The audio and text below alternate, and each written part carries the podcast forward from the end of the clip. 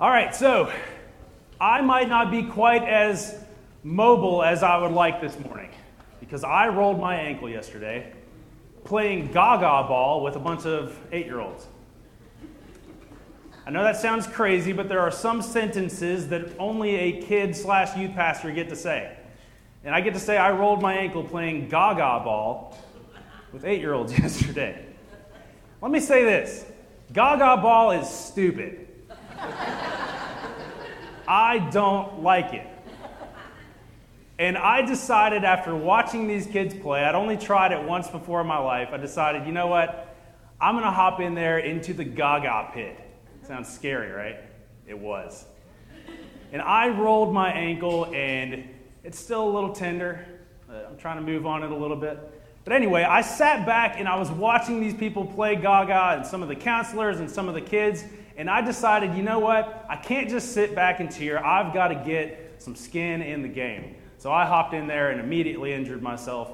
But anyway, this is what we're talking about with the book of Acts. We started this series called Act It Out. It's all about the early church deciding, hey, it's time to get some skin in the game. It's time to spring into action, right? This is following the uh, resurrection and the ascension of Jesus and the Holy Spirit came upon the church, and it was time for them to move, to start acting it out, to take the gospel to the nations.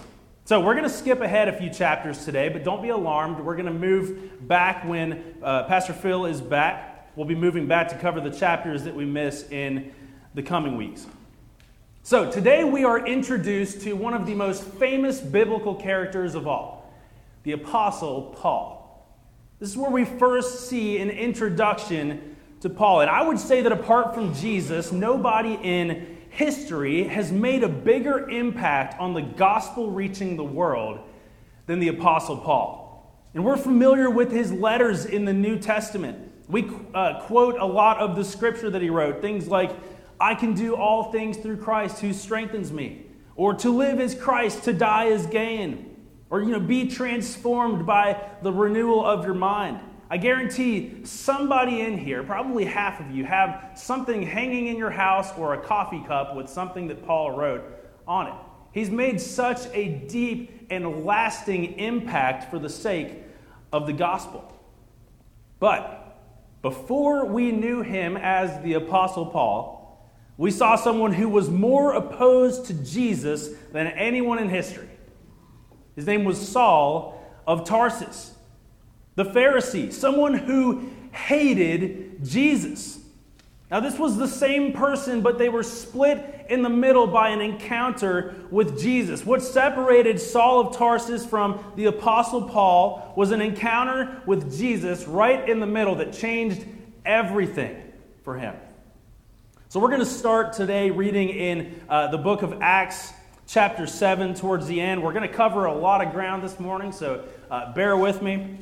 So we're going to pick things up in Acts 7, verse 54. This is right after Stephen, one of the disciples of Jesus, delivered this big sermon, and he was calling out these uh, religious leaders and these Pharisees preaching about Jesus. And right after their sermon, it picks up, it says, When they heard these things, they were enraged, and they ground their teeth at Stephen, but he, full of the Holy Spirit, gazed into heaven and saw the glory of God and Jesus standing at the right hand of God. And he said, Behold, I see the heavens open and the Son of Man standing at the right hand of God. But they cried out with a loud voice and they stopped their ears and they rushed together at him. Then they cast him out of the city and they stoned him. And the witnesses laid down their garments at the feet of a young man named Saul. And as they were stoning Stephen, he called out, Lord Jesus, receive my spirit. And falling to his knees, he cried out with a loud voice, Lord, do not hold this against them. And when he said this, he fell asleep, and Saul approved of his execution. So, as Stephen was tortured and stoned to death, standing by watching in approval, was this young man named Saul. As Saul watched in celebration while Stephen took his final breath. See, Saul was a religious leader. He was a Pharisee. He knew the law better than almost anyone. And he worshiped God with zeal and with passion. But as far as he was concerned, Jesus was blasphemy. He hated the name of Jesus, and he would stop at nothing to kill the name of Jesus, to stamp out the Christian movement once and for all. So, in our introduction to Saul, he's holding the coats of the men who stoned Stephen. He cared more about keeping their coats clean from the dirt than he cared about the spilling of this man's blood. So, this is our first mention of Saul. But we know God was not done with him yet. And the way this is written, it sets up, uh, us up to see Saul as emerging as the face of the opposition of Jesus. In fact, Saul, it was his primary mission from this point forward to destroy the church of Jesus. And he enters this story as the face of a movement to stamp out Christianity. But Saul had no idea what was triggered when Stephen was stoned to death. See, as we continue, what happens in chapter 8 was this chain reaction or this uh, domino effect that was caused by the death of Stephen. Acts 8:1 goes on to say that on that day, after Stephen was martyred for Christ, it says on that day a great scattering of believers began. So, this persecution of Stephen caused the church to scatter and to tear its way into new mission fields. What I love about this is through the death of Stephen, believers began to spread out and take the gospel to Judea and Samaria. This proves to us this that God is sovereignly at work, even in the bad, to bring about his good. God is sovereignly at work in all things, even in the bad, to bring about his good. See, Jesus promised the disciples in Acts 1 8 that they would go and make disciples of Judea and Samaria. And these religious leaders, in an attempt uh, or attempt to stamp out the Christian movement, they stoned Stephen to death. But don't miss this. Stephen's death became a launching point for the spread of the church to the very places that Jesus promised they would witness to. They thought they were doing a bad thing, but God had bigger plans. They thought they were stamping out the Christian movement, and God used this as a tool to send them where He promised they would send them. Let me tell you guys this morning about one of the most terrifying things I have ever seen in my entire life. Okay, raise your hand if you are not a fan of spiders. There are not enough hands up. This is a weird congregation. Spiders are the worst. There is nothing creepier than eight little legs crawling around. I'm doing it like I have eight fingers over here. But there is nothing creepier than spiders. Okay? Have you ever seen a mama spider that's carrying around its babies on its back? I uh, see some hands coming up quick this time. Yeah, you will never forget that if you've seen that. So I saw this in the kitchen of my childhood home one time. Only we didn't realize there were babies on this big wolf spider's back. We thought it was, it looked hairy and fuzzy, like there was things sticking up all over it, right? We didn't realize it had babies all over its back until my dad swatted it with a shoe. I'll never get the image out of my head of what happened next. See, the mama spider absorbed the pain and it was crushed and it killed that big spider. But waves of baby spiders were sent out in ripples across our kitchen floor. There must have been millions of them. I will never, ever, ever forget that moment. We had bunk beds in my room, and I remember running in. I got on the top bunk, and I probably didn't leave for a few days. I, like, I was not coming down to the floor. I just remember watching these baby spiders just ripple off in waves across the kitchen and across our house. This is a wonderful but creepy picture of how persecution looked in the church. When you saw someone like Stephen die, see, Stephen was killed for the sake of the gospel, but as he was crushed, the believers began to spread like fire. He absorbed that pain and he was martyred for the church, but the believers uh, were only, uh, th- this just sent them out in waves and they began to ripple through the nations for the sake of the gospel. See, God was still at work in the death of Stephen, and this became a launching point where he was crushed, but believers began to spread like fire through the nations. God was still at work and he was still doing something good. See, persecution and suffering might happen in attempts to harm the Christian church, but historically, this only stirs a greater fire for the witness of Christ. You see this all the time. The, the real church stands up when persecution is in its face. A lot of nations where Christians are most persecuted is where the church is thriving and is the strongest. Now, why is that? It's because you lose a lot of the fluff. You lose a lot of the people who are just kind of halfway in. You're stuck with you know, the refined group of people who have devoted their lives to Christ. Persecution and suffering might look like a bad thing, but it only refines and strengthens the church. And we see that here in the book of Acts. I love uh, the use of this uh, analogy of Obi Wan Kenobi. Got any Star Wars fans in here? I'm proving that I'm a nerd this morning. So I love Star Wars. Uh, in, yeah, Ron's up there like, woo! So in Star Wars Episode 4, A New Hope, Obi Wan Kenobi is fighting Darth Vader. And as the fight continues, he says, You cannot win, Darth Vader. You strike me down, and I will become more powerful than you can possibly imagine. That's what the persecuted church is like. You can hurt us, you can throw rocks at us, you can do whatever you want. The church will continue to grow in strength and in numbers, and God is not done working. If I get any emails about ruining a Star Wars movie for you, if you haven't seen it yet, you don't want to see it, okay? I'm not spoiling anything for you. but the church thrives in pressure and persecution. And in history, when the world turns the flames on, the name of Jesus just burns brighter and brighter. God's like, you know, you wanted to set my church on fire? Set it on fire, you did. Now watch the name of Jesus spread through the nations. You wanted to see destruction, you wanted to see ashes, but I'm turning it for good. And the name of Jesus will only become more famous through what you've done. They literally played right into God's plan. Even in the greatest attempts to disrupt what God is intending to do, God is at work and he will be glorified in all things.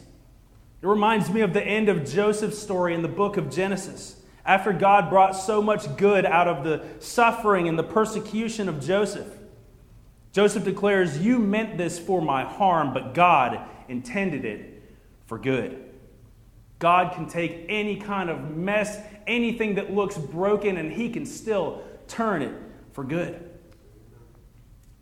Now, chapter 8 reminds us the gospel of Jesus will not be stopped. Not then, not today, not ever.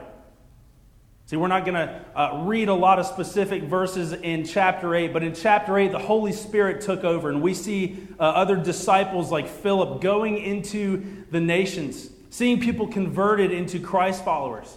Chapter 8 tells the story of uh, two specific conversions that Philip was a part of, where the Holy Spirit, uh, by divine appointment, set him up to share the gospel with people. Now, we get those two specific stories, but there is no telling how many conversions were happening every day. Because every day, normal, ordinary people were being faithful and obedient and going out to share the gospel with the world. Now, picking up in chapter 9, the journey of Saul continues. Right? We see this opposition. The, the antagonist shows back up. And the journey of Saul continues, and he's become the face of this anti Jesus movement. Picking back up in chapter 9, it says, But Saul, still breathing threats and murder against the disciples of the Lord, went to the high priest and asked them for letters to the synagogues at Damascus, so that if he found any belonging to the way, or the Jesus following, men or women, he might bring them bound to Jerusalem. So here comes Saul. He's coming in hot, ready to arrest and imprison or even kill anyone who proclaimed Jesus to be Lord. His breath, as he breathed in and out, was composed of anger and threats for Christians, threats of murder. Saul was laying waste to the church, like an angry bull that was kicking around in a garden, trying to lay waste to all Christians. He'd become a bounty hunter, looking for all Christians to remove them. Things were breaking bad. The other Jewish leaders knew if any Christians were found, they better call Saul. He was going to do something about it. Picking back up, it says, Now he went on his way. He approached Damascus, and suddenly a light from heaven shone around him. And falling to the ground, he heard a voice saying to him, Saul, Saul, why are you persecuting me? And he said, Who are you, Lord? And he said, I am Jesus whom you are persecuting. But rise and enter the city, and you will be told what you are to do. The men who were traveling with him stood speechless. They heard a voice, but they saw no one. So Jesus appears to Saul. Jesus himself appears to Saul in a blinding, flashing light. The account of this in Acts 26 says it was a light more brilliant than the sun. Jesus accused Saul of persecuting him because he had so violently attacked Christ's church. Basically, Jesus is saying, You're attacking the church, you're attacking me. Because I died for the church. The church unites together in my name. Why are you persecuting me, Saul? So Saul had an encounter with Jesus. And immediately we see this shift in him from hostility towards Jesus to uh, total submission and surrender to Jesus. He went from hostile to Jesus immediately to surrender and submission. It says Saul rose from the ground, and although his eyes were open, he saw nothing. So they led him by the hand and brought him into Damascus. And for three days he was without sight. He neither ate nor drank. Now there was a disciple at Damascus named Ananias. The Lord said to him in a vision, Ananias, and he said, Here I am, Lord. And the Lord said to him, Rise and go to the street called Straight. And at the house of Judas, look for a man of Tarsus named Saul. For behold, he is praying. And he has seen in a vision a man named Ananias come in and lay his hands on him so that he might regain his sight. But Ananias answered, Lord, I have heard from many about Saul, how much evil and how much he's done to your saints at Jerusalem. And here he has authority from chief priests to bind all who call on your name. So Ananias is like, there is no way. Great idea, God. I've heard about Saul. A visit with him might as well be a death sentence. But look, this is one of the beautiful things about the gospel it is inclusive to all who believe. The gospel is for everyone. It will bring people to the table that you least expect, and it will bring people to the table that you least want. Your enemies, the gospel is for them too. The gospel brings people who could not be more different together, united in Jesus. Remember, it was once weird that you were allowed a seat at the table as well. And God isn't done bringing believers into his kingdom. But the Lord said to Ananias, Go, for he is a chosen instrument of mine, to carry my name before the Gentiles and kings and the children of Israel.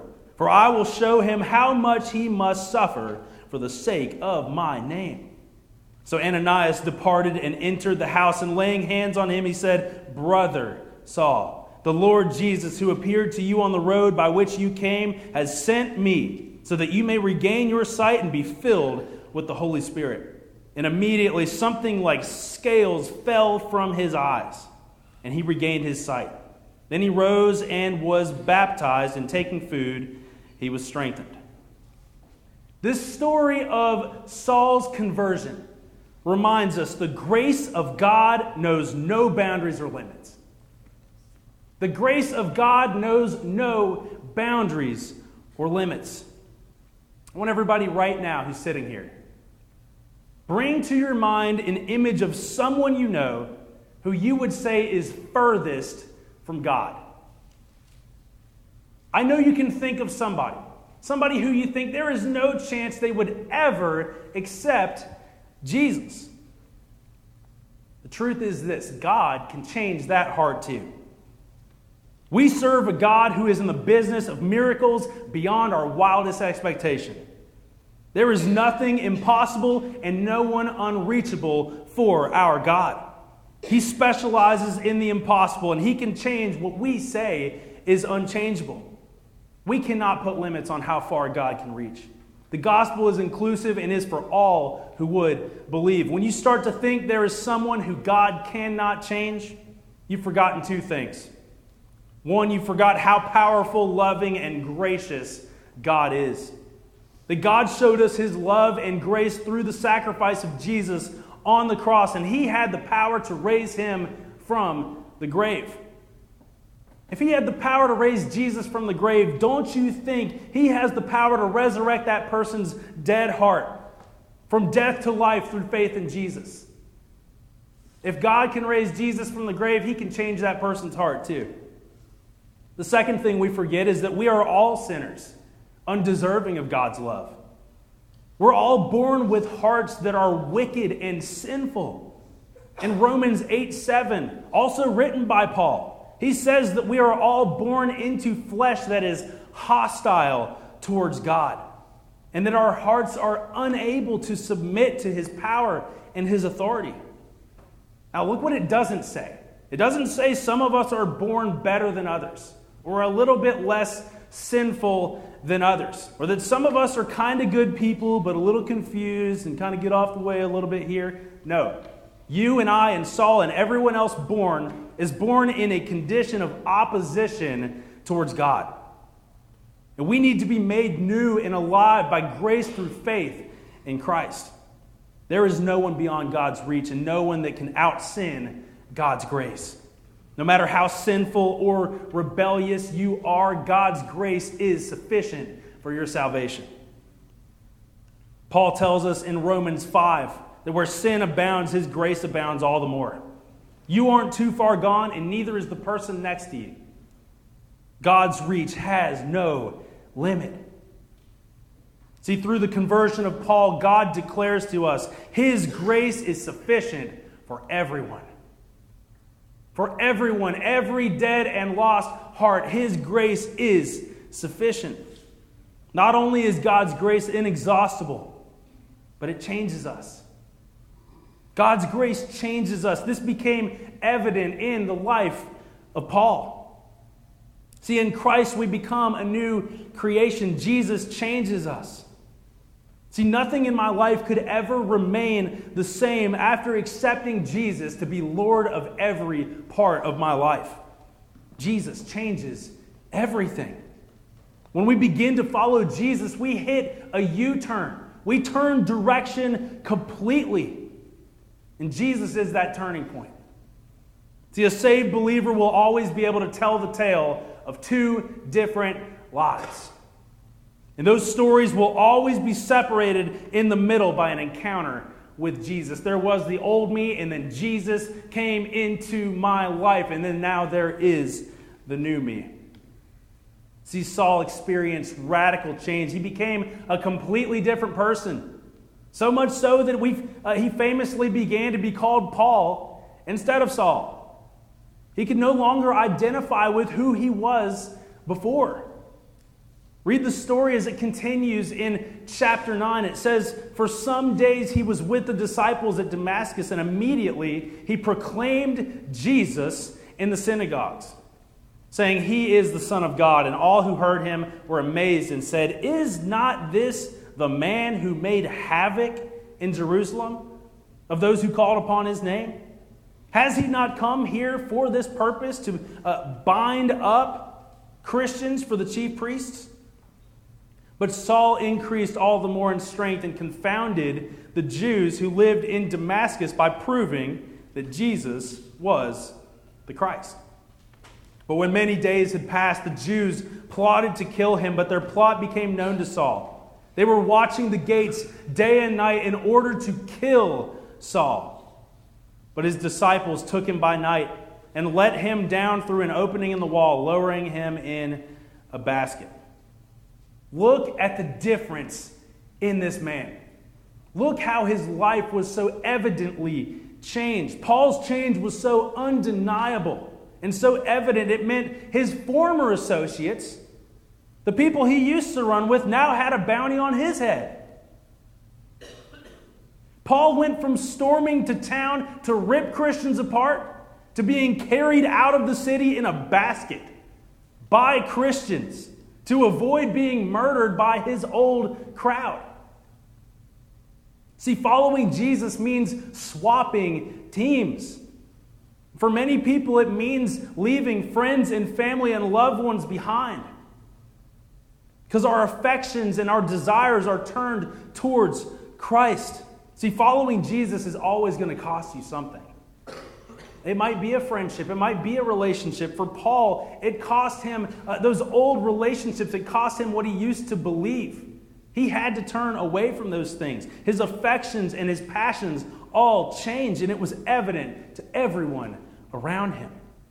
See, the proof of real inward change is indisputable outward change. You want proof that somebody has changed inside? Look at their life. Look at their works. The proof of real inward change is indisputable outward change. So let me ask you Does your life look different since you met Jesus? Seriously. Does your life look different since you met Jesus? Do you actually look like a new creation? If your life is not different and it is not bearing fruit, can I ask you to evaluate what Jesus actually is to you? See, more important than what you say you believe is whether or not your life is any different because of it. You can sit around and say you believe Jesus, but we can tell by your life if that is true. Real inward change is evident because of indisputable outward change. Some professing Christians prayed a little prayer one day and they feel secure, but they've never actually exhibited any touch of the Holy Spirit in their lives. The difference between the old you and the new you should be noticeable and jarring to the people around you. I love this story of uh, Augustine, who's regarded as one of the greatest theologians ever. His change was so radical as well. This story, uh, before converting to Christ, Augustine was known for being wildly promiscuous, dealt constantly with sexual sin. And there's a story of him uh, after converting to Christ years later, where he was walking down a street and a familiar prostitute, this lady he used to know very well, began to call out to him. She recognized him. She said, Augustine, it's me. And he began to run in the other direction. And she chased again, yelling, Augustine, Augustine, it's me. And Augustine turned over his shoulder and said, I know it's you, but it's not me. It's not me. I'm a new person. 2 Corinthians 5:17 says, "Therefore if anyone is in Christ, the new creation has come. The old has gone and the new is here." Can you look back at the old you and say, "It's not me"? That is no longer me. The old me has been put away and uh, it is now Christ that lives within me. The old me is gone, and now I'm a new creation. I'm desiring holiness. I'm desiring a pursuit of Christ. Jesus changes everything. See, Paul went from being a persecutor of Christians to preaching among the nations. He went from being uh, probably the greatest menace to the Christian faith to being the greatest missionary ever. I love the way Charles Spurgeon says a burning heart results in a flaming tongue. We knew Paul's heart caught fire for Christ. And it resulted in a flaming tongue that could not stop proclaiming Jesus as Lord among the nations.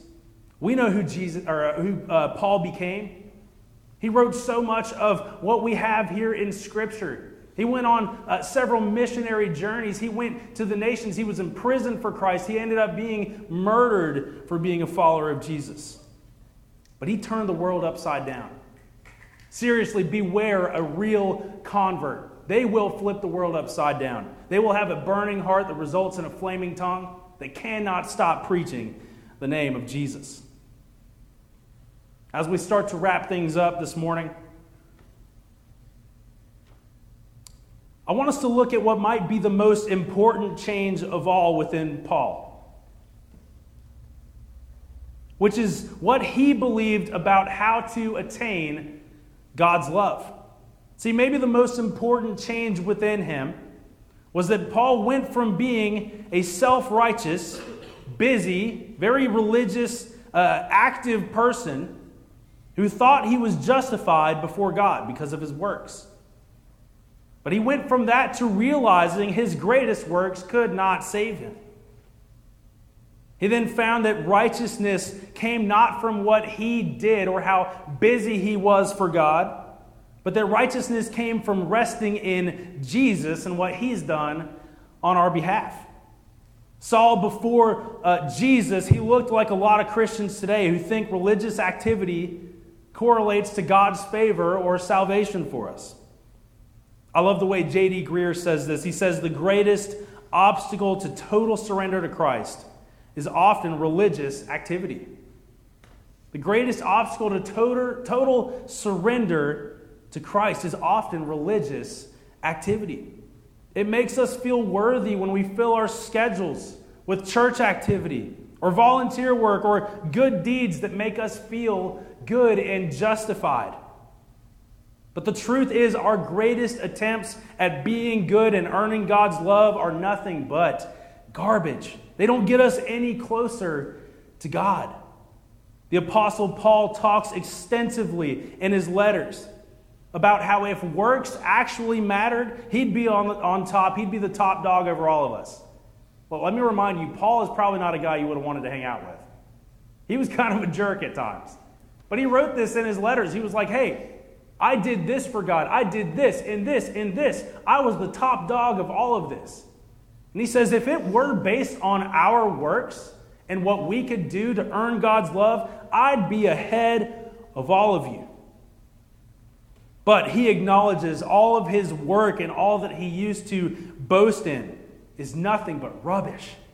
It's nothing. See, Saul of Tarsus found his confidence in what he did for God but the Apostle Paul placed his confidence in what Jesus did in his place on the cross. And he rested in that. Love for religion and self justification buried Saul, but a love for Christ raised him to new life. See, good works are important for us as Christians, but not for the reasons we typically think. They don't buy us any bit of God's favor. And Paul understood this after Christ. He said, Look, everything that I did before to try to justify myself before God, it is nothing. All of my confidence is in what Jesus did for me. A life that is changed by Christ will bear fruit in good works, not in attempt to earn salvation, but as proof of God's salvation in our lives. That's one of the distinctions that makes Christianity so unique. See, most religions can be summed up this way. Most religions and world, uh, worldviews across the world can be summed up like this Do good works and obey so that you may be accepted. But Christianity flips that on its head. The gospel says you are accepted, therefore go obey and do good works. That shift happened in Paul. He realized the gospel isn't about living, uh, uh, is about living from God's love, not in pursuit of God's love. Good works happen because we see how generous and gracious and loving God has been to us, and it overflows in our lives. So you can put your faith in your own goodness and your own works, and you can watch it all crumble in the presence of God's holiness one day, where you can accept the righteousness of Christ, which becomes our own when we believe in Him. My students know I quote this verse probably every Sunday night 2 Corinthians 5:21 that he who knew no sin became sin for us so that we might become the righteousness of God. That means his righteousness, if you are a believer, if your faith is in Jesus, his righteousness has been credited to you. It's nothing that you could do, it's nothing that you could earn. It's the free love of God for us. Because of what Jesus did on the cross, we can be seen as righteous because Jesus took on our sin. It's the most uneven exchange in all of history. Jesus took on all of our sin and shame on the cross, and in exchange, he credits you with his righteousness. See, an encounter with Christ gives us a faith that can't help but do good works. We operate out of the abundance of love and grace given to us. Good works should overflow and constantly spill out of the life of the Jesus follower. But it's not an attempt to earn God's love or to earn his favor. It's because we have been given God's favor through what Christ did for us already, through what Jesus accomplished on the cross. The band's going to go ahead and make their way up.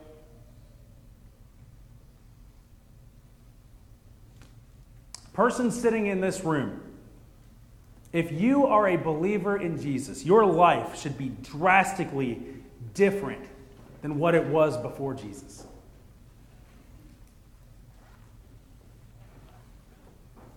Every saved believer should be able to tell the tale of two different lives the old me, then the new me after I met Jesus. We see this in, in Saul, Paul, in this story. If you cannot see a stark difference in who you are after believing the gospel, you may not have ever believed the gospel. Here's a little test for, for you if that's the case. If the gospel has never seemed too good to be true, you probably have never really understood it. If his grace and love for you isn't unfathomable, unfathomable You've probably never actually believed it. See, the gospel is that Jesus came and lived the perfect life that we could not live because he saw us in our sin, in the sin problem that we could not fix. He came and lived this perfect life that we couldn't, and he died the death that we deserved in our place because of what he did, what he did, when we put our faith and trust in him, we are credited with his righteousness. It's no longer based on what I did. Paul understood that. It's no longer based on anything I could ever do because it's already been done. It's been done by Jesus and it's credited to me. That's the gospel. It's Jesus in my place. If that's never seemed too good to be true, maybe you've never really believed it? Ask yourself that this morning as we move into this time of reflection. See, real encounters with Jesus make us different. We can no longer be the same. Those who believe and are saved are new creations. They look totally different than who they were before. If you guys would bow your heads and close your eyes this morning.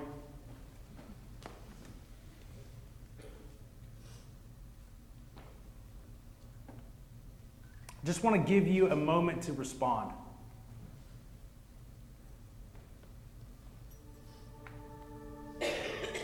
Maybe you need to ask yourself Have I actually believed the gospel that Jesus took my place?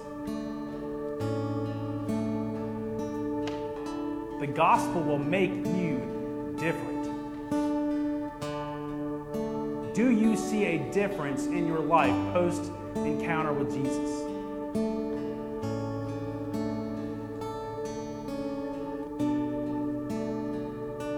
Maybe you've never made a decision to accept Jesus into your life. I want to give you an opportunity to do that this morning as well.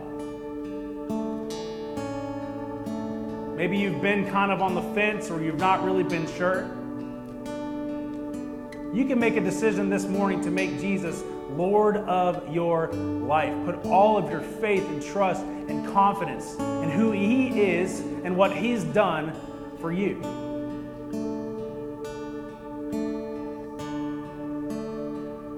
That's you and you want to follow Jesus this morning, you can pray and ask Jesus. Say something like this like, God, I know that I'm a sinner and I know I need you. I believe in what you did for me on the cross. I'm putting my faith and trust in who you are.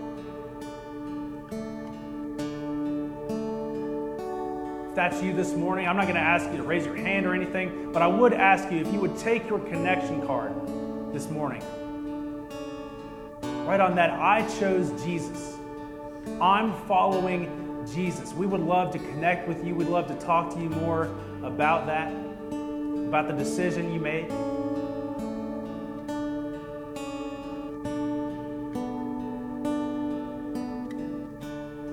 Everyone else, just dwell on the beauty of the gospel this morning.